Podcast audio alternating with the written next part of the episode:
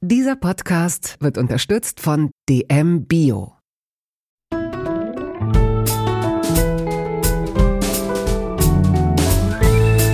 Kaugummi-Eis und Köfte, Feldsalat und Ravioli aus der Dose. Der Volksmund sagt, du bist, was du isst.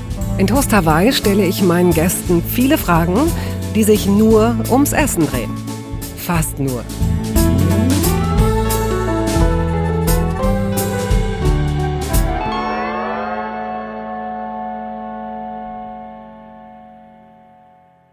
Warum frage ich im Grunde ja all meine Gäste nach dem Essen ihrer Kindheit? Klar, weil wir uns über das Schmecken, den Duft, das Beisammensein hervorragend erinnern und diese Erinnerungen auch einschließen wie einen Bernstein. Sie haben in den meisten Fällen etwas sehr Tröstliches. Auch für meinen heutigen Gast, einen, wenn ich das hier mal so einwerfen darf, Oscar-Gewinner, den ersten Oscar-Gewinner hier bei Toast Hawaii. Volker Bertelmann alias Hauschka. 1966 kam er zur Welt und wuchs als zweitjüngstes von sechs Kindern im nordrhein-westfälischen Ferndorf auf. Als Kind beginnt seine Liaison mit dem Klavier, die bis heute anhält. Zählen wir Keyboards, Synthesizer und was es da inzwischen sonst noch gibt, mal dazu.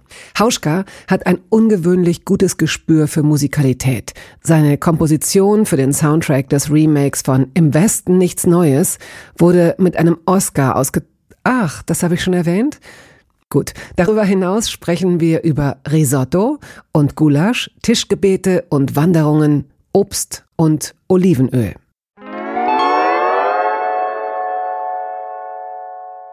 Herzlich willkommen, lieber Volker. Hallo.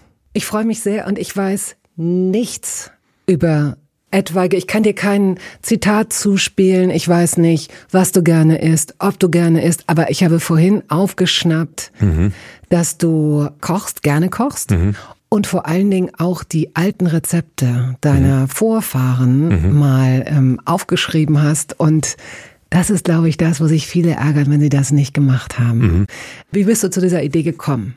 Es ging eigentlich darum, dass ich äh, ganz oft, wenn ich meine Eltern besucht habe, ich merkte schon auf dem Weg, wenn ich mich nur ins Auto gesetzt habe, fing bei mir schon die Geschmacksnerven an zu äh, vibrieren, weil ich irgendwie merkte, ich äh, heute Mittag fahre ich dorthin und esse Mittag. Und ich, auch wenn ich mich immer angekündigt habe, habe ich immer gesagt, ich komme zum zwölf zum Mittagessen ist das in Ordnung. Und ähm, das hat eigentlich die Bedeutung gehabt, dass ich eigentlich wahnsinnig gerne dort esse. Mhm. Und natürlich habe ich damit auch viele Erinnerungen verbunden und auch natürlich die verschiedensten Rezepte gab es immer bei verschiedenen Jahreszeiten. Und äh, da gibt's dann halt vielleicht jetzt auch nicht die Unmenge an äh, Rezepten, aber es gab immer Sachen, die bei mir hängen geblieben sind, die ich unglaublich gerne gegessen habe. Wirst du uns davon so ein, zwei, drei verraten? Oder ja. auch vielleicht so, es gibt ja auch so Tricks, ne, mhm. die man hat oder so Sachen, bei denen man sagt, okay, es mag jetzt kein Trick sein, aber ich mache zum Beispiel von einer Freundin gelernt in Risotto mhm. immer ein bisschen Gorgonzola. Mhm. Ich mag, bin gar nicht so ein Gorgonzola-Fan, mhm. aber ich glaube, ich vermute, dass das das Entscheidende. Etwas kann man auch gut einfrieren, mhm. wenn man, wenn man nicht so ein großes Stück hat oder haben will. Und ich glaube, das ist, gibt dem Ganzen so ein ja, das kann gut sein. Ich bin da, glaube ich, eher jemand, der ganz wenig mit anderen über Kochen eigentlich spricht. Ich bin ja, dann bist du ja hier genau richtig. Genau, finde ich auch. ich hoffe, da hat sich einiges aufgestaut. Genau, nein, da hat sich einiges aufgestaut. Das hat aber auch einfach damit zu tun, dass äh, ich äh, für mich ganz klar, dass eine Nahrungsversorgung ist und die muss natürlich total schmecken. Also und das muss manchmal und in den meisten Fällen, in meinem Fall, schnell gehen. Also ich kann jetzt zum Beispiel nicht so lange Kochprozedere mhm. haben, wo, weiß ich, erst was eingelegt wird und dann muss ich warten, zwei Tage, ähm, ähm also das Fleisch, mhm. Fleisch zum Beispiel abhängen oder also dass es noch eine Weile in der, im Kühlschrank bleibt, bis man es dann anbrät zum Beispiel. Das habe ich auch erst kürzlich gelernt, dass man das nicht sofort äh, immer äh, vom Metzger direkt in die Pfanne wirft, sondern dass man es einfach nochmal stehen lässt und einen Tag, ähm, also jetzt speziell bei, bei Gulasch zum Beispiel, hat meine Mutter gesagt, lass mal einen Tag stehen, dann mhm. lass es erstmal abfließen. Das sind ja diese wertvollen Erfahrungswerte, mhm. Ne, wo es jetzt auch vielleicht gar nicht darum geht, das aus irgendeinem Kochbuch gelernt zu haben oder so, sondern dass Leute sagen, ja, nee, ich mach das so, probier's mal mhm. aus. Mhm. Sowas finde ich super. Ja, und es ist ja auch ganz viel von Ritualen abhängig, wie du zum Beispiel auch deinen wie du einkaufst. Also es gibt ja Leute, die lassen sich ganz viel Zeit äh, und denken während des Einkaufens nach, was sie machen. Und ich habe aber oft für diese Sachen nicht viel Zeit. Ich muss mich irgendwie, eigentlich habe ich immer Zettel. Du musst dich fokussieren. Ja, genau. Die meisten Leute, also ja? ich würde jetzt mal sagen, die meisten Leute haben Zettel, mhm. aber darüber hinaus kann man natürlich, das bin ich auch, ich bin auch, ich bin so ein Hybrid. Mhm. Ich gehe mit dem Zettel, bei mir ist es schlimm. Mhm. Ich denke, ich gehe mit dem Zettel los. Der Zettel liegt ganz oft auf diesem Küchen, auf dieser Küchenablage. Mhm. Ich weiß nicht, was das soll. Es mhm. ist so, als würde mich das Leben so ein bisschen auslachen. Mhm. Und dann versuche ich mich zu fokussieren. Mhm. Kann aber auch passieren, dass ich diesen Zettel nicht vergesse mhm. und dann trotzdem noch hier und da mich ganz äh, spontan äh, inspirieren lasse. Was anderes ist natürlich, wenn du äh, jetzt wenn du kochst, wirst du ja vielleicht gleich erzählen, ob mhm. du auch dann als Familienkoch, mhm. also für deine, für, de, für eure Töchter, mhm. dann muss ja zu einer bestimmten Uhrzeit was auf dem Tisch stehen. Ja, jetzt ist es so, wir leben ja sozusagen zu dritt. Das ist nur mein kleiner Sohn, der ist zehn Jahre alt und meine Frau und ich. Und wir müssen trotzdem, um, wenn er aus der Schule kommt, dann äh, muss dann das fertig sein. Und ich komme halt aus dem Studio und manchmal ist es so, dass ich sehr spät erst aus dem Studio mhm. komme. Genau, und das heißt, wenn er, wenn mein Sohn zum Beispiel aus der Schule kommt um eins, halb zwei, dann muss das halt dort stehen und ich bin natürlich als Musiker verliere ich oft die Zeit. Du meinst, du verlierst die Zeit, du verdaddelst die ich Zeit. Ich verdaddel mich so. ja, und ich ja, bin ja. dann irgendwie am Klavier und nehme gerade was auf und dann mhm. merke ich so, ähm, oh, äh, warte, Moment, es ist schon Viertel vor, ich muss jetzt runter. Okay. Und je öfter man das macht, umso mehr weiß man eigentlich, wie lange man braucht. Es gibt ja, würde ich jetzt mal sagen, in 80 Prozent aller Haushalte ist es nach wie vor die Frau, die, mhm. die kocht, die die Familie bekocht und auch dafür sorgt, dass dann irgendwie, wenn das Kind nach Hause kommt, Essen oder die Kinder das Essen auf dem Tisch stehen. Mhm. Wie ist das bei euch? Nee, bei uns ist das eigentlich so, dass meine Frau sich sehr viel um meinen Sohn halt kümmert, also was die Schule angeht mhm. und so weiter. Und wir halt irgendwann gemerkt haben, wir haben eigentlich beide was davon, wenn ich sozusagen die Mittag, also den, den Koch übernehme. Das kann ich auch nicht immer. Also es wird auch mal, kann auch mal sein, ich bin gerade unterwegs dann muss ich es ja zwangsläufig machen. Aber sobald ich da bin und wir ähm, so den normalen Alltag mhm. haben, dass ich das übernehmen kann, weil das gemeinsame Essen und auch das dafür kochen, das entspannt mich total und es hilft allen, weil meine Frau kann dann halt noch ein bisschen länger arbeiten und ich kann halt ähm, für mich schon mal anfangen, irgendwelche Sachen zu schnippeln, äh, Zwiebeln schneiden und Knoblauch und also die Dinge, die und das mag ich unglaublich gerne. Das ist eigentlich wie so eine ja neben dem Klavierspielen, wenn man sich ganz intensiv mit etwas beschäftigt, was äh, sagen wir mal im Kopf die ganze Zeit ist und wo man äh, Töne sich ausdenken muss und dann geht man halt äh, in die Küche und fängt halt an so ein bisschen zu schnibbeln. Das ist wie so eine ja hält die Zeit so ein bisschen an und man kriegt so ein anderes Gefühl wieder für sich. Also für mich ist es ein ganz schönes äh, Rauskommen aus der Arbeit und wenn wir dann gegessen haben, dann ist es nicht immer so einfach wieder reinzukommen, aber man ist natürlich dann satt und man würde sich am liebsten wahrscheinlich einmal hinlegen oder mhm. vielleicht auch gar nichts machen. Mhm. Ich finde, der Rückweg äh, wieder zum Arbeiten, der ist schwer. Viele empfinden ja die, äh, gerade wenn sie nicht unter Zeitdruck stehen und vor allen Dingen, wenn sie gerne kochen, mhm.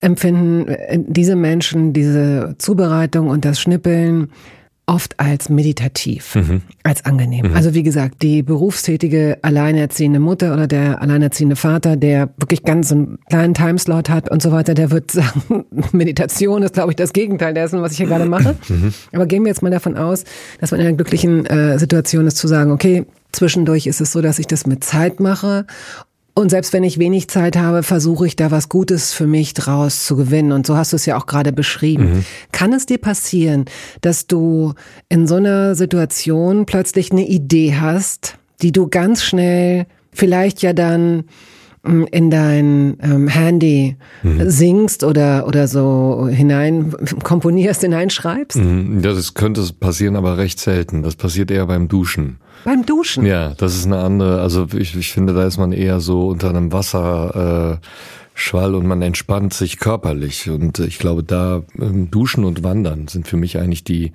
beiden Tätigkeiten, in denen am meisten Gedanken kommen, die meine Arbeit betreffen. Beim Kochen ist es eigentlich eher so, dass ich eigentlich immer fasziniert davon bin, dass ich eigentlich früher ganz viel essen gegangen bin und ich einfach merke, wie schnell ich eigentlich ein tolles Essen äh, herstellen kann, was viel besser, also für mich viel besser schmeckt, weil es einfach irgendwie von mir ist. Ähm, ich meine, es gibt ja vielleicht auch Menschen, die für sich selbst sehr ungern kochen, aber ich mag diesen Vorgang, dass man irgendwie Gemüse schneidet und das eigentlich mhm. recht schnell andünsten kann und eigentlich mit wenig Zutaten es einfach so schon so lecker schmeckt, ähm, dass ich mich manchmal gefragt habe, warum äh, lassen Leute eigentlich, warum also warum, warum gehen die, die so oft essen? Oder warum gehen die so oft essen und warum oft so schlecht? Äh, also ne? und man kann es eigentlich sehr schnell Natürlich äh, sind die Ingredienzien teurer geworden und auch vor allem, wenn man sie dann noch vielleicht biologisch kauft. Aber Essen gehen ist ne? auch teurer geworden. Deswegen genau. ja auch. Also ich meine, das eine kommt mit dem anderen und der entscheidende Vorteil, finde mhm. ich, am Selbstmachen mhm. ist, dass man sich in der Regel noch nachnehmen kann. Mhm. Ja. noch was, weil man von vornherein vielleicht sogar mit dem Selbstbetrug, ach, ich glaube, ich mache auch gleich noch was für morgen mit. Total. Um dann zu sagen, oh, das hat so gut geschmeckt. Okay, mhm. ich bin jetzt eigentlich schon satt, wie oft man diesen Satz schon gesagt oder gedacht hat und sagt sich dann, oh komm, dieser eine Teller noch. Oh. Ja, oder zum oh. Beispiel wie jetzt, ich meine, bei der Jahreszeit, das erste, was ich mache, ist, ich mache eine Gemüsesuppe. Sobald es kalt wird und ich merke innerlich, mein Körper braucht irgendwie Wärme für, mhm dann schnippel ich halt Gemüse und äh, dann das geht eine Gemüsesuppe geht sehr schnell und wenn man die Wie machst du die? Ich dünste im Prinzip Zwiebeln an in Öl, also in Olivenöl und dann ähm, also alles was zwiebelig ist kommt sozusagen dort rein, wird's halt so glasig angedünstet. Alles, was zwiebelig ist, meinst du damit auch den Knoblauch? Lauch und Knoblauch und, Lauch, und Lauch mhm. genau. Und ähm, dann, wenn das so glasig angedünstet ist, dann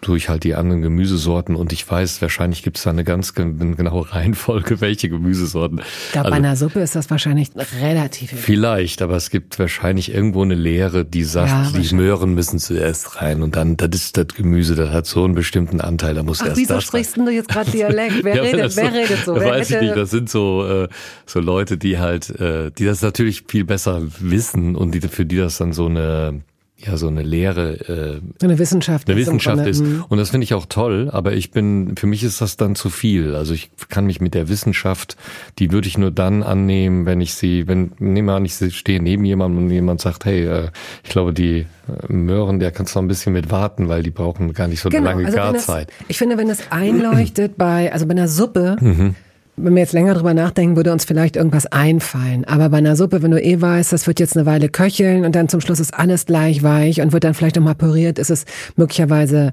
ähm, nicht so wichtig. Wenn du das erste Mal oder das zweite Mal Gemüse als Beilage kochst zu, zu Fisch oder zu Fleisch oder auch äh, einfach Ofengemüse oder so und du stellst dann fest, ach Mist, das eine ist jetzt noch ganz hart und das andere ist so weich und dir sagt dann, ja, nächstes Mal machst du die Möhren zuerst rein mhm. und den, weiß ich nicht, den Brokkoli ganz zum Schluss oder damit er noch ein bisschen knackig bleibt, aber schon weich ist oder so. Mhm.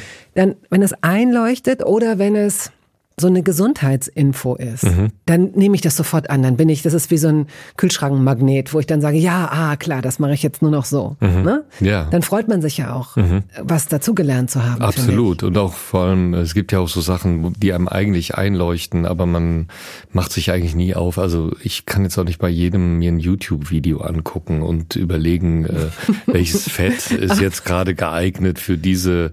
Also manchmal bin ich einfach, äh, bin ich froh, dass mir gut schmeckt. Ja.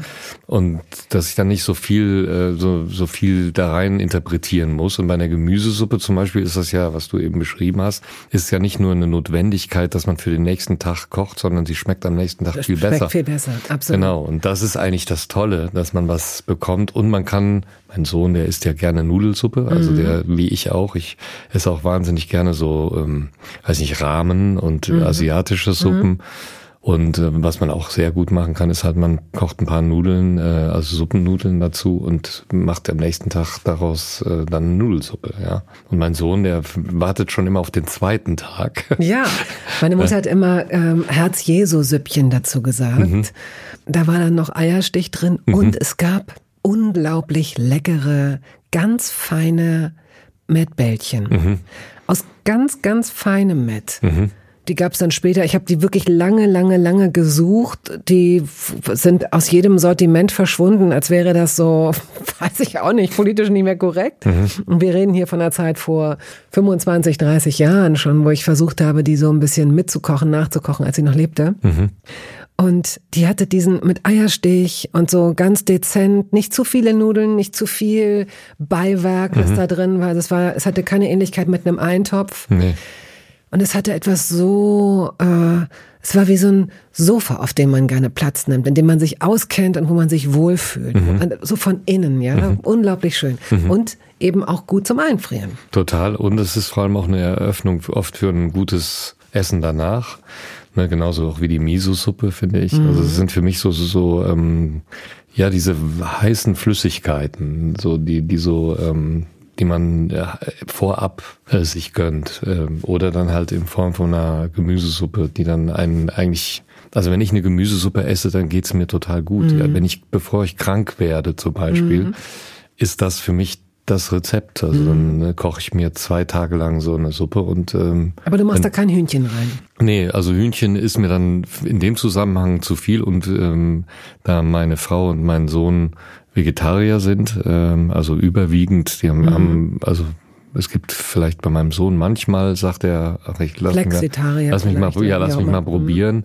Aber eigentlich äh, ist es eher so, dass wenn ich sowas koche mit Fleisch, dann mhm. gibt es vielleicht mal einen Tag, wo sie sagen, mhm. ach, das, das finde ich super. Also zum Beispiel Gulasch ist eine Form des äh, Fleisches, wo eigentlich alle, äh, wenn die Küche danach riecht. Ah, dann musst du es aber auch ja. besonders gut machen. Und wenn das der Fall ist, dann musst du natürlich sagen, was daran so besonders ja, gut ist. Ja, das ist eigentlich auch ganz einfach. Ich hatte immer gedacht, ähm, weil zum Beispiel Rouladen, ähm, das, Rezept habe ich auch von meiner Mutter, aber das ist für mich immer so ein, ich weiß nicht, allein das zu rollen und dann, äh, also diese verschiedenen Arten, das zu garen, ähm, ist für mich manchmal ein bisschen äh, komplizierter als jetzt zum Beispiel bei Gulasch, äh, wobei ich immer dachte, das wäre genau das Gleiche. Also es wäre wär sehr kompliziert.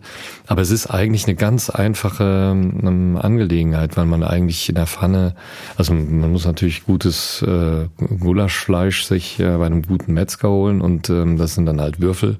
Ähm, und die, ähm, ich hätte die jetzt, also in meiner Naivität hätte ich wahrscheinlich die Pfanne heiß gemacht und 1,4 Kilo Fleischwürfel einfach in die Pfanne geworfen und dann erstmal, weiß ich nicht, die ganze Zeit daneben gestanden und hätte mich wahrscheinlich totgeschwitzt, um die irgendwie äh, mhm. alle in die gleiche Farbe zu bekommen. Ja. Aber und dann habe ich sie angerufen, habe gesagt, wie sieht's aus? Wie ich Deine Mutter? Ja, wie sieht das aus? Ich krieg das irgendwie nicht hin. Ja, du musst, du kannst nur den Boden bedecken und du brätst die an und zwar müssen die so äh, angebraten sein, dass sie richtig eine richtig gute, also scharf anbraten. Ja, die dürfen nicht so. Ähm, also einmal kurz bei großer Hitze. Genau. Von und, beiden Seiten. Und genau und du musst halt auch warten, bis die wirklich auf einer Seite schön kross sind und dann drehst du die rum und äh, wartest, bis die auf der anderen Seite kross sind und dann sammelst du sozusagen die mhm. in einem anderen Gefäß mhm. und machst dann die nächste ähm, Charge, bis du dann fertig bist mit dem Fleisch und gleichzeitig, wenn man es eilig hat, macht man halt in einem großen Topf, äh, macht, äh, schützt man auch wieder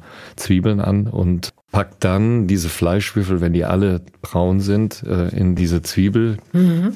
Schwitze sozusagen und dann füllt man das mit Wasser auf. Und zwar sie meinte, es wäre, ähm, also sie macht das immer so, dass sie das wenig, sie benutzt, glaube ich, ein bisschen weniger Wasser. Ich finde aber immer die Soße äh, auch wahnsinnig lecker. Also, also keine Brühe. Nein, nein, man nimmt erstmal ähm, also Wasser und du kannst, wenn du, du kannst es halt ohne Brühe machen. Ich mag's gerne mit Brühe. Mhm. Und sie hat mir gesagt, man kann das, sie macht das manchmal so, manchmal so. Und dann packt sie halt noch zwei Lorbeerblätter mhm. äh, in die äh, mhm. in die Soße äh, und in die Brühe. Und dann wird das erstmal zwei Stunden köchelt das. Und das, das Fleisch wird davon nicht zu zäh. Nee, das ist, äh, das schmeckt hinterher, das ist so, ähm, das ist eigentlich so ein bisschen wie, nicht wie Rinderbraten, aber das ist so, mhm. das ist so ein ganz, das wird irgendwann so, oder wie Kochfleisch eigentlich, so der, von der Konsistenz. Das ist halt irgendwann ganz, ganz weich und ist aber trotzdem, äh, hat trotzdem so eine krosse, also wenn man. Interessant. Ne? Und weiter? Genau, und dann, äh, wenn man dann das zwei Stunden geköchelt hat, äh, dann braucht man auch meistens nichts an Salz und Pfeffer dazu zu würzen, wenn man nicht will. Das schmeckt schon in sich unglaublich lecker. Und äh, dann nehme ich noch Mehl äh, ganz fein mhm. und dicke die Soße sozusagen ein und das war's. Und das servieren wir dann immer mit, also mit ganz einfachen Kartoffeln und einem Blattsalat oder mit Rotkohl Und äh, der Blattsalat, ich mache zum Beispiel sehr gerne äh, Salat mit Tomaten, mit so einer Art, also mit, einem, mit einer Öl-Essigsoße und packe aber in die Öl-Essigsoße ähm, Tomatenmark. klein, ne, klein geschnittene Tomaten, ganz klein. Mhm. Und mich erinnert das immer ein bisschen, ich bin eine, ich liebe den Salat von Liban, also von dem Libanesen, äh, Tabu, ein Tabbouleh-Salat, der halt Petersiliensalat Mhm. ist und der hat oft so eine, ja, so einen Tomatenfond, aber der ist nicht mit ähm, Tomatenmark. äh, Tomatensoße, der ist nicht mit Tomatenmark gemacht, sondern der besteht halt aus Zitrone, Essigöl und, also und zwar Weißweinessig meistens und Tomaten klein geschnitten. Und dann schmeckt der Salat, der schmeckt auf einmal so unglaublich frisch. Also man hat dann das Gefühl, man ist irgendwo im Süden. Variierst du, was den Essig angeht? Also hast du zum Beispiel auch ähm, Himbeeressig, sowas? Ha- haben wir auch. Also wir haben einen äh, Schrank, wo wir diese Essigarten haben. Bei mir reduziert sich das wirklich auf Weißwein, Rotwein, Essig, Ö- ähm, Olivenöl. Genau, und mhm. Olivenöl und ähm, also ich selbst andere Ölarten. Ich bin, ich mag Olivenöl total Mhm. gerne und wenn das richtig gut schmeckt äh, als Grundöl, dann reicht mir eigentlich auch Brot und Olivenöl. Ja, ich bin ganz oft äh, Ja, na klar. Ich glaube, die ne? meisten Menschen sind fasziniert von Brot und Olivenöl. Genau. Vielleicht sogar noch ein bisschen Salz drauf und so. Wie war das denn früher? Du bist in einer kinderreichen Familie aufgewachsen. In Ferndorf, im Siegerland, in Nordrhein-Westfalen. Wenn man auf die Karte der Bundesrepublik Deutschland schaut, ist das ungefähr Blinddarmhöhe. Auf Genau. gespiegelt. Ja, In einer, ähm, der muss aber nicht raus. man muss nicht raus, er kann da bleiben. Kann da bleiben. Wobei du irgendwann raus musstest. Ich musste glaub raus. ne? Hm. Also, dein Vater war sehr aktiv in einer christlichen Gemeinde. Mhm. Ne? Und dieses Christlichsein hat wahrscheinlich auch zu festen Strukturen für dich und deine fünf Geschwister geführt, kann ich mir vorstellen. Ja, nicht nur das Christlichsein, sondern auch die, die ich meine, sechs Kinder. Also Ich meine, ich bin schon mit dreien komplett äh, nicht überfordert, aber ich meine, du hast natürlich äh, mit einem Kind ist schon, also das erste Kind ist ja erstmal wahnsinnig anstrengend. Man denkt irgendwie, das will man nie wieder. Die Chance hattest du nie, das zu denken, weil Nee. du gleich zwei gekriegt ich, Genau, hast. ich Du habe äh, Zwillinge, ne? bekommen, genau, und dann habe ich einen, habe ich noch einen Sohn bekommen und äh, man denkt ja erstmal, wenn das vorbei ist so äh, oder wenn die ein bisschen größer geworden sind, man man ist ja jeden Tag dankbar, dass man Kinder hat und gleichzeitig denkt man, nee, das will ich nicht jetzt nicht nochmal haben. So und dann passiert's halt wieder und man denkt so, ah, das ist wieder ganz toll und den will ich auch nicht vermissen, aber man Sagen wir mal, und bei sechs hört bei mir so ein bisschen der, äh, also würde heute so der Verstand so ein bisschen aufhören, weil ich für mich irgendwie denke, nee, das, das kann man rein physisch, ist das, erfordert das so viel Kraft von den Eltern und auch, ähm, wir haben uns natürlich auch alle gegenseitig erzogen. Ab einem gewissen Zeitpunkt waren wir. Zweitjüngste. Ich bin der zweitjüngste, genau. Wir wurden einfach, ich wurde ja irgendwann auch von meinen Geschwistern mitbetreut. Da war dann nicht mehr, meine Eltern waren bei vielen Veranstaltungen, bei Konzerten, bei Sportveranstaltungen waren die gar nicht mehr da, weil das einfach, die konnten nicht bei jedem äh, immer dabei sein. Wart ihr denn so nah beieinander, dass ähm, Ja, immer zwei bis äh, Ja. entweder zwei oder drei Jahre auseinander. Also mein ältester Bruder äh, ist neun Jahre älter als ich. Ja. Und wir haben aber eigentlich immer regelmäßig gegessen. Also wir hatten immer eine, wir hatten eine Frühstückszeit, wir hatten eine was Mittagszeit. heißt das? Äh, zeig oder oder erzähl mal, wie in so einem in so einem Video, das du jetzt laufen lässt, wie Mhm. das früher bei euch war. Habt ihr in so einem kleinen Häuschen ähm, gelebt? Ja, wir hatten ein, ein recht, äh, sagen wir mal, mittler, mittelgroßes Haus, wo jeder so seine, seinen einen Teil eines Zimmers hatte oder das wurde mit den Jahren natürlich mit der Größe der Familie immer größer. Wir hatten ein recht großes Grundstück mit vielen Apfelbäumen und Obstbäumen. Wir sind zum Beispiel, meine Mutter sagte oft, geht mal zum Nachtisch in den Garten. Schön. Und Toll. dann sind wir in den Garten gegangen. Toll. Dann haben wir äh, Pflaumen gepflückt vom Baum oder ähm, ähm, in Apfel oder wir sind ans Erdbeerbeet gegangen oder wir hatten Rhabarberstauden. Also und vor allem meine Mutter war halt immer sehr, bis heute noch, sie ist ja jetzt äh, schon äh, fast 90, hat sie immer noch ihren Garten ähm, und pflegt den und der Salat kommt halt aus dem Garten. Also wenn wir bei ihr sind, äh, gibt's eigentlich nichts, also von den Gemüsesorten ist das alles, was bei ihr im Garten anwächst. Und das schmeckt natürlich äh, auch nochmal ein bisschen anders, wenn das gerade abgeschnitten wurde.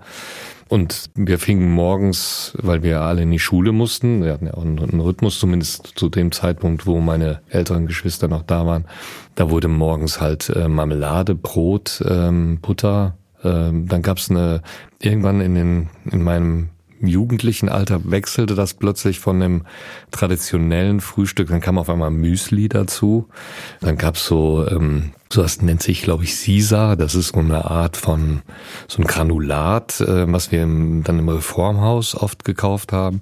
Also es kamen immer mehr so Bestandteile zu dem Müsli dazu und dann hatten wir irgendwann so Steinkrüge auf dem Tisch stehen neben dem Brot und wir konnten uns dann überlegen, ob wir Müsli essen wollen oder mit frischem Obst. Und das ist zum Beispiel heute auch was, was ich mir manchmal, nicht immer mache, aber manchmal schneide ich mir einen Apfel morgens und äh, ein bisschen, vielleicht ein paar Scheiben Banane und dann mache ich mir daraus, mhm. nehme ich dann Müsli-Körner und manchmal mische ich auch ein bisschen Joghurt unter und dann ist das eigentlich, ich mag halt sehr, sehr gerne Obst. Ich bin halt jemand, der morgens schon weiß nicht, beim ersten Wandern habe ich schon einen Apfel in der Tasche und ich ähm, bei uns leeren sich auch die Obstkörbe äh, innerhalb von mehreren Tagen und bei vielen sind ja Obstkörbe oft auch, äh, sag mal, ich will nicht sagen Deko, aber die sind dann da und werden. Es ist eigentlich keiner irgendwie ein frisches ein frisches Teil Obst so am Tag. Ne? Ähm, es ist erstaunlich, weil dieses Obst ja für euch, was heißt erstaunlich, aber es war ja immer verfügbar. Mhm. Dadurch, dass ihr diesen Garten hattet und Dinge, die immer verfügbar sind, werden ja oft gering geschätzt. Mhm. Das kann passieren. Mhm.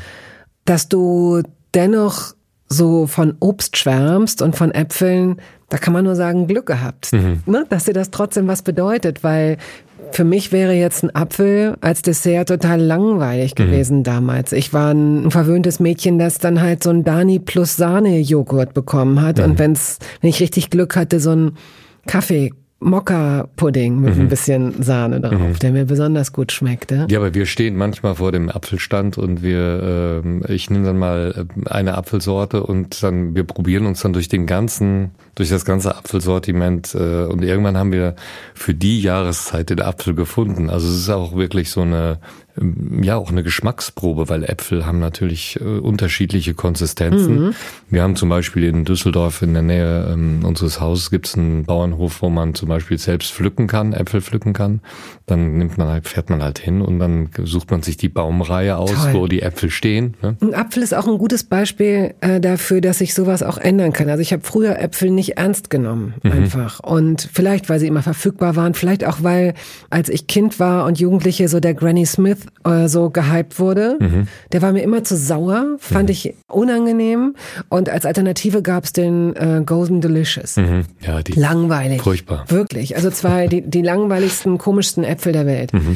Und äh, ja, dann irgendwie ein langer äh, Schnitt, würde ich sagen, äh, in den irgendwann habe ich nach vielen, vielen Jahren gemerkt, wie toll das ist, wenn ich zu Käse Apfel esse. Mhm. Zu einem vielleicht sogar trockenen, schon etwas älteren Brot, mhm. das ich geröstet habe, mit ein bisschen Olivenöl, wie auch immer, und da mache ich einen Käse drauf. Mhm. Und dann vermenge ich das, dann beiße ich aber gleichzeitig noch mhm. in so einen süß-sauren Apfel und im Mund trifft sich das mhm. und feiert. Mhm. Und es ist so gut, weil sich das, ne, es ist nicht sauer, es ist alles. Es ist sauer, es ist süß, es ist trocken, es ist saftig, es ist super. Und so kam der Apfel wieder zurück in mein Leben. Oder mhm. kam er überhaupt eigentlich erstmal richtig in mein Leben. Mhm. Und jetzt, als du es gerade gesagt hast, merke ich auch, wenn man den so irgendwie so unterreibt oder so, auch geriebene Apfel Ach, ist zum Beispiel super lecker. Ja, und das macht man ja zum Beispiel oft für kleine Kinder. Irre gesund. Ne, macht man irgendwie Apfel mit Möhren mhm. und äh, später vergisst man das. Und äh, aber eigentlich ist ein Apfel-Möhrensalat mit, äh, weiß ich, ein bisschen Zitrone und äh, das ist total lecker und mhm. da freuen sich alle drüber, weil es gibt, es sind wahnsinnige Vitamine und es ist wahnsinnig köstlich. Werbung. Ein Freitag im April vor vielen, vielen Jahren. Ich bin auf dem Weg zu einem Urlaubsflirt. Ja, heikle Sache, sich nochmal wiederzusehen. Das kann super sein oder richtig schief gehen. Ich war da optimistisch. Ich sitze im Auto Richtung Holland. Zwei Stunden Fahrt liegen noch vor mir. Die Autobahn ist frei, der Himmel dramatisch. Ein Spiel aus irrer Sonne und schwarzen Wolken und mitten auf der Autobahn blinken plötzlich alle Leuchten im Armaturenbrett.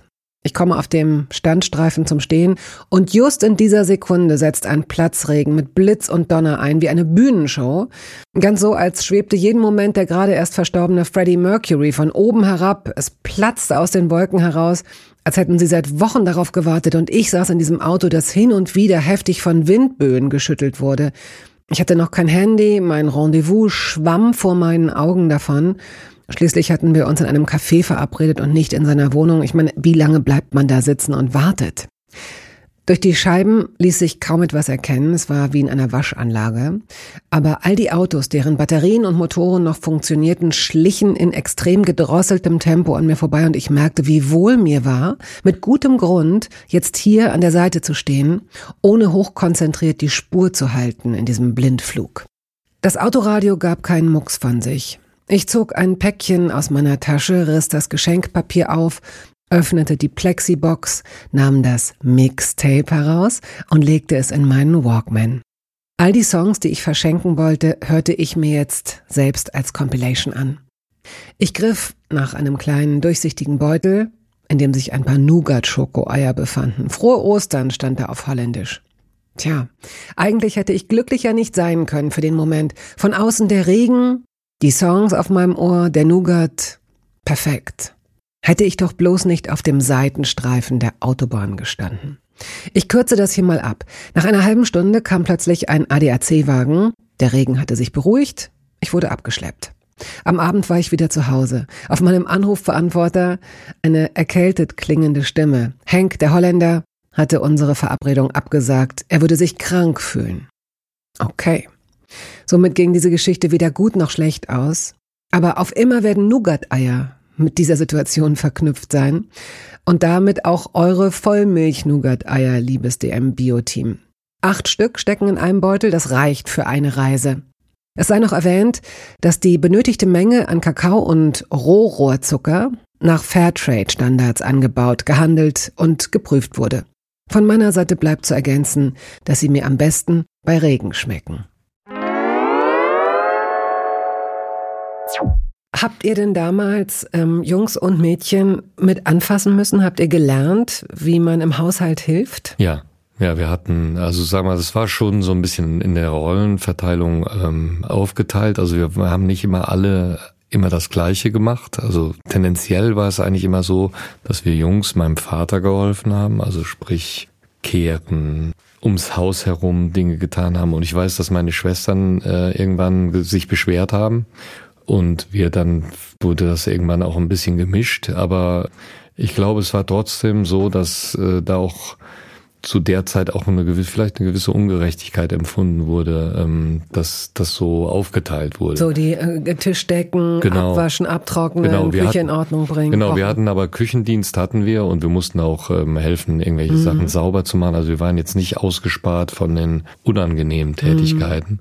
Aber beim zum Beispiel, wir haben nie, wir haben eigentlich immer Sachen zusammen, also Dinge zusammen geschält. Also wir haben oft in der Küche zusammengesessen und, weiß nicht, wir haben Kartoffeln geschält, der eine hat noch Hausaufgaben gemacht. Wir saßen eigentlich immer, wir hatten Schreibtische alle in äh, unseren Zimmern, aber keiner saß am Schreibtisch. alle saßen am Küchentisch. Wir saßen alle am ja. Küchentisch und haben irgendwie ja. miteinander gequatscht. Ne? Was war denn das für eine Küche?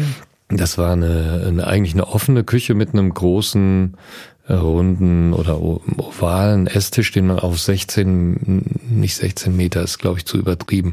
Aber man konnte ihn wirklich so weit ausziehen. Wie für 16 es, Personen wahrscheinlich. Ja, das war eine Riesentafel. Und zwar wurde der irgendwo aus einem, meine Eltern haben den, glaube ich, irgendwo in einem adeligen Haus gefunden, was ausgeräumt wurde. Und man hatte halt da so eine Tafel, wo man so viele Tischplatten einsetzen konnte. Und da wir eine große Familie waren und auch wenn wir Geburtstage oder meine, Freundinnen, Freunde zur Besuch. Genau, oder, oder auch meine Mutter äh, hatte auch äh, sieben Geschwister. Das heißt, es waren, das wuchs dann natürlich in, recht schnell äh, zu einem riesen Gelage sozusagen. Ja. Und dann brauchte man halt einen großen Tisch. Und wenn wir zusammen waren, dann saßen wir zu acht äh, an dem Tisch jeden Tag und ähm, dieser Tisch wurde halt benutzt für alles. Mhm. Als ich vorhin gesagt habe, so christliche Strukturen, mhm. Dann greift das in so Momenten, wie du sie jetzt gerade beschreibst. Ihr sitzt alle zusammen an einem Tisch. Mhm. Da wird es Regeln gegeben haben. Mhm. Welche? Ja, zum Beispiel, wir sitzen, wir bleiben alle sitzen bis und wir räumen alle zusammen ab. und ein Tischgebet wahrscheinlich. Tischgebet vorher. Wer wurde hat das gesprochen? Mein Vater. Meistens. Immer dein ja, Vater. Ja, meistens. Also manchmal, also wenn er nicht da war, meine Mutter. Und variierte und, das oder war das ein, ein, ein, ein äh, Komme Jesu, sei so ein mm, Gast? Also wurde das so individuell und danke, dass manchmal, du. Mhm. Manchmal. Es gab, mhm. äh, ich glaube, der hat das so gehalten, wie äh, wie es gerade, wie es für ihn gerade interessant war oder was er gerade sagen wollte. Also hätte es vorkommen können, dass er als Teil dieses Gebets sagt, und danke Gott, dass Volker heute nicht vom Baum gefallen ja, ist oder zum sowas. Beispiel. Ja. Oder ähm, keine Ahnung, äh, wir denken alle an den und den, der ist mhm. gerade, liegt gerade im Krankenhaus und ähm, hat sich verletzt oder so. Und mhm. also sowas kam eigentlich regelmäßig vor. Mein Vater war ja eigentlich äh, hauptsächlich äh, Vorsitzender der Gemeinde, sondern der war ja, hat ja eine Firma, also er war äh, Prokurist bei einer großen Stahlfirma. Das war eigentlich sein Hauptberuf. Mhm. Also er hatte ja eine Management-Tätigkeit und dadurch war der auch sehr viel weg. Aber er war halt immer ähm, zeitweise war er halt, hat er in der Gemeinde gepredigt und ähm, das war für uns eine sehr lange, also sehr lange präsent. Ich war aber eigentlich schon mit 14 ähm, im Konfirmandenunterricht, kann ich mich noch dran erinnern, da bekamen wir halt irgendwann eine Broschüre über ähm, alle Weltreligionen und die habe ich einmal durchgearbeitet und danach war mir klar, dass äh, irgendwas stimmt hier nicht in der Wahrnehmung der Exklusivität der, einzelnen Religion. Das kann irgendwie so nicht funktionieren. Und äh, mir war es auch insgesamt so ein bisschen Rätsel, also vom Inhalt. Ich habe mich immer so gefragt, wie das sein kann, dass ich an was ja glauben muss, an was ich nicht gesehen habe. So. Auf der anderen Seite war es für mich natürlich eine ganz, also eine ganz schöne, also die ganze religiöse Erziehung und auch das Leben. Da gab es ganz viele Sachen bei, die mir wahnsinnig gefallen haben. Na, Musik also, war ja, das war ja bei euch extrem Musik getragen. Genau, ne? Musik getragen und auch ähm, Ausflüge. Wir haben oft Erbsensuppen, weiß nicht, in, auf irgendwelchen Feuern warm gemacht und dann wurde da halt Sport getrieben und ähm, das hört sich jetzt vielleicht auch an wie so ein Jugendlager oder sowas, aber es waren einfach total schöne äh, Erinnerungen an Essen, im, also draußen zu sein oder eine Rucksäcke zu packen mit mit Thermosflaschen und gut geschmierten Stullen. Also wir sind dann, also das war für, ist für mich eigentlich das Ausreichende, wenn ich eine, ja. eine tolle Brote habe ja. und mit guten ähm, Beilagen mhm. sozusagen. Und ja, das Tolle ist aber das Essen. Das verbinde ich mit solchen, ähm, also genauso auch wie wenn man eine lange Wanderung gemacht hat und man hat so eine Hausmannsplatte, nannte sich das. Also das war so eine Platte mit Broten und Schinken und Käse in einem Lokal, also in einem Wander Ausflugslokal, wo dann noch saure Gurken dabei waren ja. und vielleicht noch irgendwie einen kleinen Salat oder sowas. Das hat geschmeckt, also nach so einer langen Wanderung. Und das ist zum Beispiel auch kommt zum Beispiel zum Essen auch hinzu, wenn man zum Beispiel Ski fährt und man kommt nach dem Skifahren in ein äh, Restaurant, schmeckt das Essen komplett anders, als wenn man äh, aus einer, von einer Autofahrt ja, kommt. Das ja. Stimmt. ja, das hast du gut gesagt. Das ist richtig. Was ist denn das Essen deiner Kindheit, abgesehen von der Erbsensuppe? Ein Essen, was ich auch heute, äh, also für uns zu Hause koche, ist, ist äh, Reibekuchen mm. mit Apfelmus. Mm.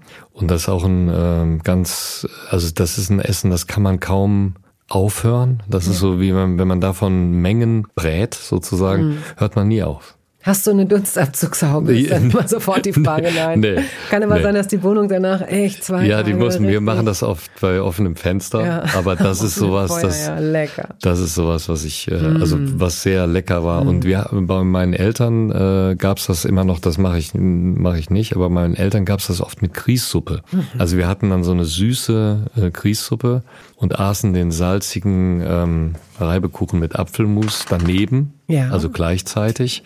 Und diese Mischung aus Grieß, ähm, was Süßes, also Zuckeriges ein bisschen und ähm, dann wechseln zum salzigen ja, lecker. Reibekuchen. Das war, äh, also fand ich sehr außergewöhnlich. Ich weiß nicht, wo meine Mutter hat das, glaube ich, von ihrer Mutter ja. schon übernommen. Das war ein Essen. Dann haben wir ganz oft äh, also Rouladen oder Rinderbraten, zum Beispiel solche mhm. äh, Essen bekommen. Mit, und Kartoffeln war eigentlich oft eine Grundlage und dann gab's äh, einfach oft eine ja, ein Rotkohl, Sauerkraut, ähm, Wirsing, äh, Eintopfe. Lecker. Ne? Wirsing. Ja. Mache ich jetzt mal wieder. Hast du mich auf eine gute Idee gebracht. Ähm, verrat mir mal einen Gegenstand, einen Apparat, den du völlig umsonst oder den ihr völlig umsonst angeschafft habt, den ihr nämlich nie benutzt. Die überflüssigste Anschaffung der Welt. Ja, so ein Smoothie, ähm, wie, wie nennt man die? die Maker, so, Smoothie so ein Smoothie Maker, Maker oder mhm. so eine, so eine Glas, also wo, eigentlich so ein Teil, was, womit man Obst schreddert und daraus ein, äh, Ja, ja, ja, ja. einen. Drink macht, ja. Mhm. Äh, es findet bei uns so gut wie nicht statt. Mhm. Also ich finde das zwar das Getränk ja ganz cool, aber ähm, ich mache es einfach nicht. Ist auch gesünder, Obst ganz zu essen. Mhm. Natürlich muss ich dich fragen, was für Essen es auf der Oscar-Party gab. Also ich meine, du wirst sicherlich vorher schon mal, ich weiß nicht, gab es da vorher ein Dinner, gab es anschließend ein Dinner? Gibt es nur diesen einen Abend oder ist der so ein bisschen eingebettet? Ne, Es gibt äh, die schönsten Abende sind, äh, ich will nicht sagen vor den Oscars, aber die ähm, schönsten Essen sind eigentlich im Vorfeld, weil man dort sozusagen isst mit den Mitnominierten. Okay, und das, das- ist ganz toll. Das ist nämlich eigentlich ist das auch der meiner Meinung nach für einen Musiker und wahrscheinlich für einen Schauspieler oder Regisseur eigentlich das ist der der Preis, den man bekommt, weil man plötzlich mit ganz tollen Leuten, die man entweder weiß ich nicht, seit seiner Kindheit liebt, äh, plötzlich an einem Tisch sitzt und mit ihnen isst und mit ihnen Zeit verbringt. Oder und vielleicht auch wirklich Konkurrenten. Also ich meine, du bist jetzt, du bist jetzt jemand, der sehr von außen kommt und in dieser amerikanischen, weiß ich nicht, Szene jetzt nicht so zu Hause ist. Ich kann mir schon vorstellen, dass an so einem Tisch, wo dann die Schauspielerinnen und Schauspieler sitzen, die sich schon ziemlich lange kennen und möglicherweise auch schon mal gegeneinander angetreten sind oder so, dass die nicht ganz so sehr dieses Gefühl haben, oh, ist das toll, dass ich jetzt neben Sandra Bullock sitze, Klammer das auf. Ich, das kann ich nicht, das, kann ich nicht ich sagen. Ne, ich glaube, ich glaube schon, äh, also so soweit. Wir hatten dieses Jahr zum Beispiel unser Dinner mit den Schauspielern äh, in einem Raum. Also das wurde vorher gab es so eine Art. Dieses Jahr war das zum ersten Mal, dass man so gemischt wird in den Kategorien. Und wir hatten dann halt mit den Schauspielern erstmal so eine Zeit, äh, wo man quasi an der Bar stand und ähm, und das Schöne ist halt, es ist ganz klein. Also es ist jetzt nicht so äh, 100 Leute, sondern es sind wirklich nur die, die nominiert sind. Wer fällt dir noch ein? Als Name-Dropper kannst du jetzt mal so zwei, drei Namen. An dem, an dem Abend. Ja. Äh, mir fällt ein, äh, der Schauspieler, der, ähm, ich weiß eigentlich gar nicht seinen Namen, der ähm, Elvis gespielt hat. ah ja, ich weiß. Er stand neben mir zum Beispiel und das war ganz, ganz toll. Also und das war total nett. Ja, dass wir da ähm, zusammengestanden haben. Dann Kate Blanchett, die kam etwas später. Dann hat man zumindest mal, wir haben uns wir haben mal kurz nebeneinander gestanden, haben Hallo gesagt. Wir haben auch vorher schon mal gesprochen bei den BAFTAs miteinander.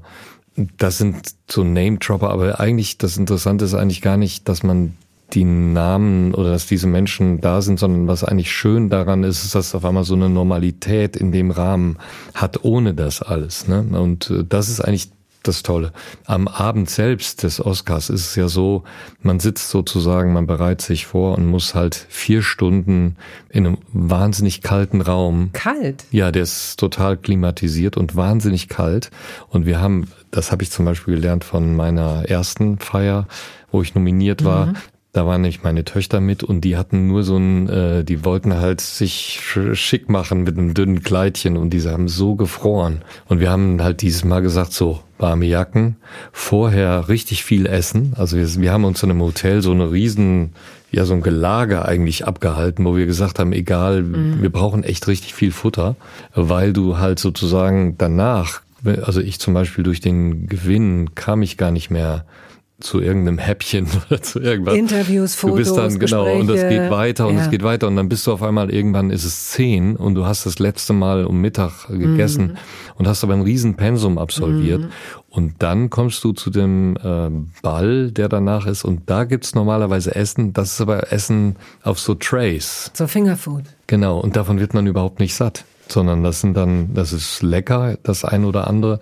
Und das ist dann oft auch ein bisschen fancy, fancy. Und es hat aber irgendwie überhaupt keinen, ähm, also man schiebt sich das irgendwie in den, in den Hals und denkt so, ja, aber jetzt hier irgendwie so eine, weiß nicht, kleine Salatbar wäre eigentlich total lecker, ne? Tolles Brot mit Olivenöl, Genau, hallo? genau. Also das war so äh, meine Erfahrung von dem Abend. Und ich weiß natürlich, ähm, da sind gibt's andere Veranstaltungen, wo das Essen viel viel aufwendiger ist. Aber oft ist es nicht so, dass man denkt, so würde man sein Essen zu Hause auch machen. Natürlich darf dieses Gespräch nicht zu Ende gehen oder sich dem Ende neigen ohne entweder oder. Magst du rote Beete? Ja. Pilze? Hm, manchmal. Welche? Champignons. Die Volkswagen unter den Pilzen genau. sozusagen. Ja, ich bin kein fancy, fancy Pilze. Fancy Fancy ist aber auch so. Sind Steinpilze fancy fancy? Steinpilze sind mir zu kräftig. Also ich finde, der kräftige Pilzgeschmack ist mir nur eventuell mit Wild. Also in Kombination mit Wild äh, braten oder so, da kann ich vielleicht so ein paar strengere Pilze gebrauchen, aber Steinpilze. Gut. Äh, Rosenkohl? ähm, ja. Grünkohl? Ja, Rotkohl liebst du? ja, ich liebe alle Kohlsorten. Kapern? Nein, Koriander? äh, manchmal, bei manchen Gerichten. Ingwer? Ja, Oliven? ja, Innereien? nein, Lakritz? ja, Gurken? ja. Rosinen? Äh, im, im Kringel.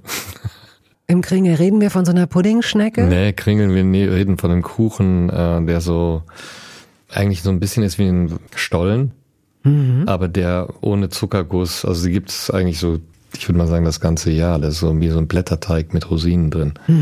Also in Verbindung mit solchen Kuchensorten mag ich Rosinen gern. Gorgonzola? Äh, ja, Austern? ja, Fenchel? ja. Bist du ein Apfelschneider oder ein Apfelbeißer? Ich will versuchen, dir die Antwort schon abzunehmen. Du gehörst auch zu den Leuten, die einen Apfel ganz essen bis auf den Stiel.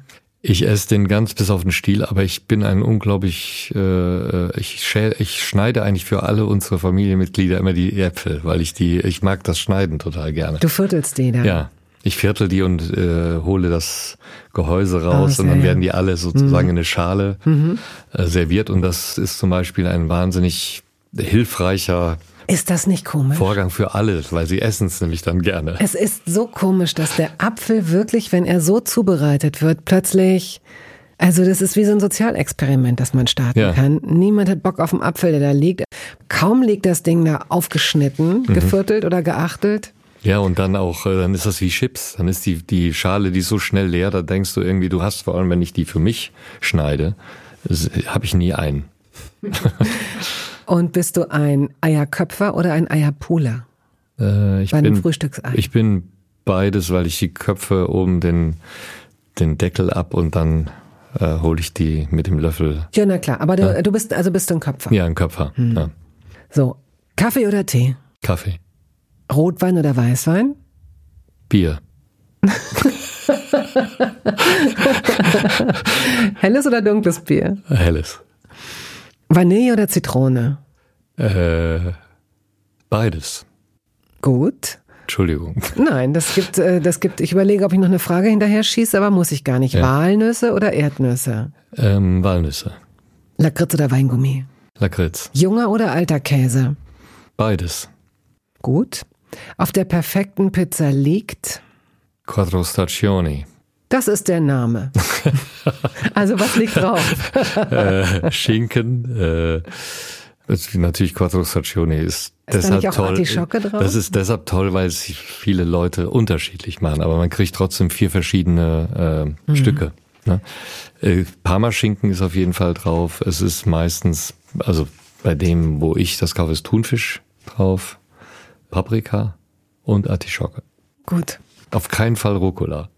Das geht, Pizza und Rucola ist zum Beispiel für mich, passt irgendwie nicht. Ofen, Mhm. Ofen und grün Zeug. Also das finde ich, ich weiß nicht warum. Es gibt ja viele, die essen äh, Pizza Rucola mit äh, Mozzarella. Also, ne, Du sagst doch gleich Pizza, Rucola Pizza, mit Rucola. Mozzarella. Da, geht gleich, da kommt gleich der Italiener, fährt in dich ein. Hm. Ja, man muss aufpassen, bei bestimmte Sachen, die so zusammenfallen, ne? Also wie auch äh, Spinat, je nachdem, wie man das will. Es gibt nämlich eine Pizza, die ich sehr gerne esse mit Rucola, auf der Parmaschinken einfach liegt. Ein bisschen Parmaschinken, ein bisschen Mhm. ja. Mozzarella und dann, wenn der zu intensiv ist, Mhm. dann ist der halt wie so ein ja, weiß ich nicht, wie so ein Hauptdarsteller, der niemanden neben sich duldet. Mhm. Und dann kommt auch dieser zarte Schinkengeschmack nicht durch. Dann ist das doof. Mhm. Aber es gibt ja auch so zarten Rucola. Mhm. Nee, es ist aber die, die, die Konsistenz. Ich mag halt diese, Ach so. ich mag die Pizza, wenn die, wenn der Käse oben drüber zerlaufen ist, das ist dann ah. so ein ah. Stück. Aber wenn dann noch so irgendwelches Blattwerk oben drauf kommt, dann hat man immer das Gefühl, äh, man muss irgendwie gucken, dass es drauf liegen bleibt. Ich verstehe, und, ne? ich verstehe. Mhm, okay. Ja, ja. Gut. Und dann äh, die Abschlussfrage Kartoffeln oder Reis? Lieber, also mehr Kartoffeln, aber Reis ist also mag ich auch total gerne in, in Abwechslung. Also Nudeln ich, oder Reis? Auch da ist es so. Also ich mag eigentlich alles drei okay, kombiniert. Ja. Ich bin, wenn ich jetzt nur Kartoffeln machen würde, würde ich würde ich mich irgendwann, hätte ich keinen Bock mehr. Also dann würde ich eine Woche lang kartoffelfrei machen. Mhm. Aber dadurch, dass man die Alternative hat mit Reis, das ist ja auch die Grundzutat, die auch vielleicht die anderen Dinge beeinflusst. Also mit Reis äh, kocht man ja andere Dinge. Und ich finde zum Beispiel Reis mit einem leckeren Paprikagemüse und Tomate reicht mir zum Beispiel vollkommen aus. Mhm. Ich brauche da nichts anderes mehr. Also mhm. dieses wie eigentlich wie ein Risotto, aber äh, also diese Vermischung von Gemüse mit Soße und Reis ist für mich super lecker. Und wer dann lecker. auch äh, noch will mit Ei, ja. ne, das ist einfach ein irre leckeres Essen und man hat es eigentlich immer da. Genau. Und deshalb verwahrt man ja auch den Reis im Kühlschrank, weil man abends eventuell nochmal was da reinmacht. Und wenn man zu faul ist, zu kochen, mhm. kann man sich auch so eine, nimmt man sich eine kleine Schüssel von zu Hause mit und geht im nächsten Restaurant vorbei und lässt sich den mal mit Reis befüllen. Ja. Haut das einfach nur in die Pfanne, brät den an und haut noch ein bisschen Blumenkohl, Brokkoli. Ja und äh, ein paar Möhren rein, ein bisschen Knoblauch, ein bisschen Ei drüber, aus die Maus lecker, bisschen Sojasauce drüber. Mm. Mm. Wir Gut. nannten das früher mal Resteessen. Ja. Also Resteessen abends, äh, das was, ne? Und das war äh, ja, ja fantastisch. Gut. Dreimal. Dreimal wird es Toast Hawaii live on stage, also auf einer Bühne geben und ich würde mich sehr darüber freuen, wenn ihr dabei wärt, wenn Sie dabei wären. Und apropos dabei, mit dabei sind die tollsten Gäste, die man sich vorstellen kann. In Berlin am 27. Mai sind das Laura Larsson und Linda Zerwakis. In Köln am 14. Juni Annette Frier und Martin Rütter. Und in Hamburg am 24. Juni Guido Maria Kretschmer und Mickey Beisenherz. Die Daten und die Karten findet ihr unter bettinarust.de.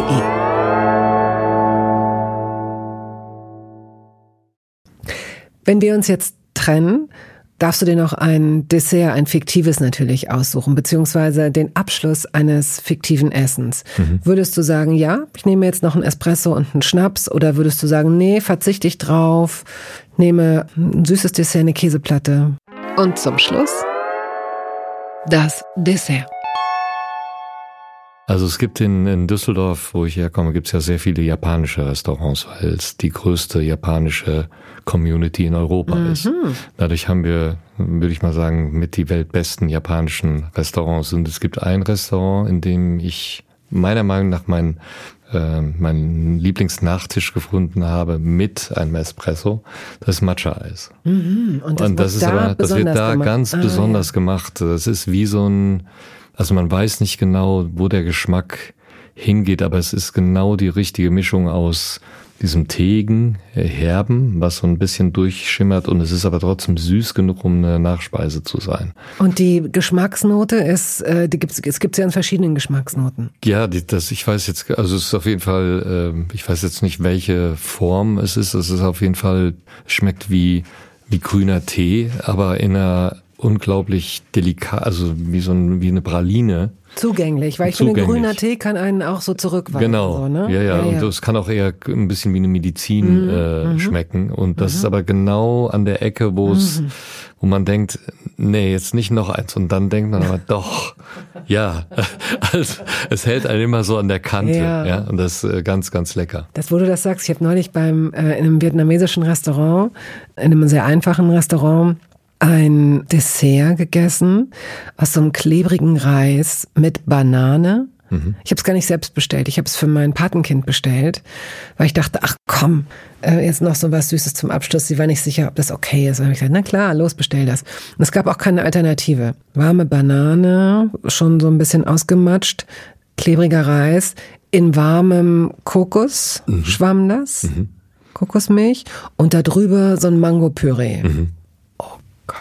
Ja. Zuerst, dadurch, dass es so ein unvertrauter Geschmack für mich war, es war, als würde man so wie so vier Jahreszeiten in einem Moment. Das waren nicht, nicht Jahreszeiten, aber es waren so vier so unterschiedliche Substanzen, so kam mir das vor. Und mhm. als ich das aber alles im Mund traf, beim ersten Mal denkt man so, ach nee, na, noch einmal probieren. Oh Gott. So, weil du gerade sagtest, noch mhm. ein zweites. Mhm. Mm, ja. Nein, aber das ist ja auch das Tolle an so, äh, das vergisst man ja auch nicht, ne? weil du eigentlich, ja, weil sich für dich eine neue Geschmacksrichtung ja. eröffnet. Und ja. das finde ich an dem Eis fantastisch und ich mag gerne kühl, kühles und auch vor allem dann nur eine Kugel. Das ist mir vollkommen reicht, reicht mir. Dir. Es war mir ein Vergnügen, mit dir über das Essen deines Lebens zu sprechen, lieber Danke. Volker. Vielen Dank.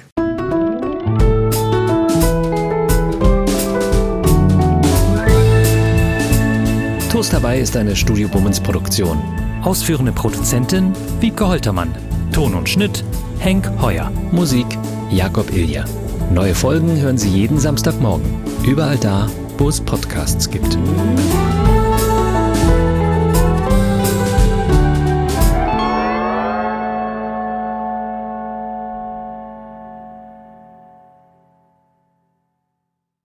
Dieser Podcast wurde präsentiert von DM Bio.